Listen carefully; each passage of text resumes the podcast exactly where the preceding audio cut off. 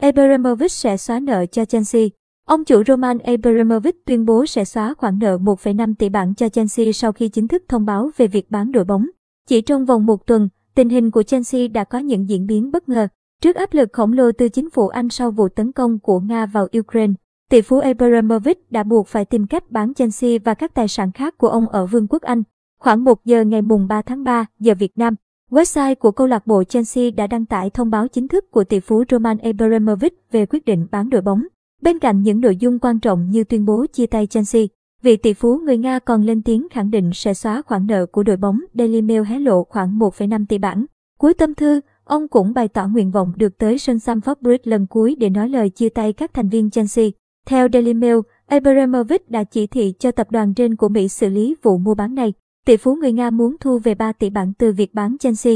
Tập đoàn trên cho biết Abramovich muốn các đối tác muốn mua Chelsea phải đưa ra yêu cầu bằng văn bản trước thứ Sáu tuần này, mùng 4 tháng 3 năm 2022.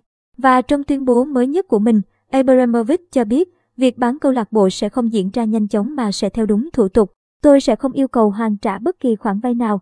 Đây chưa bao giờ là về kinh doanh cũng như tiền bạc đối với tôi, mà là về niềm đam mê thuần túy dành cho bóng đá và câu lạc bộ.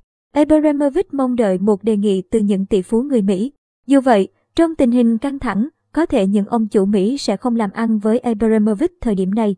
Thay vào đó, tỷ phú Thụy Sĩ, Hans Sockwitz, người sở hữu khối tài sản 4,3 tỷ bảng, cho rằng những thành viên của tập đoàn đang xem xét việc mua lại đội bóng.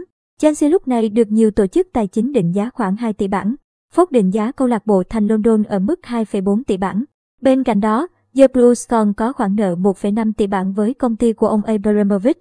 Nếu ông bỏ khoản nợ này, mức giá sẽ chỉ còn 3 tỷ bảng và các ông chủ mới sẽ không phải trả thêm bất kỳ khoản nợ nào của câu lạc bộ.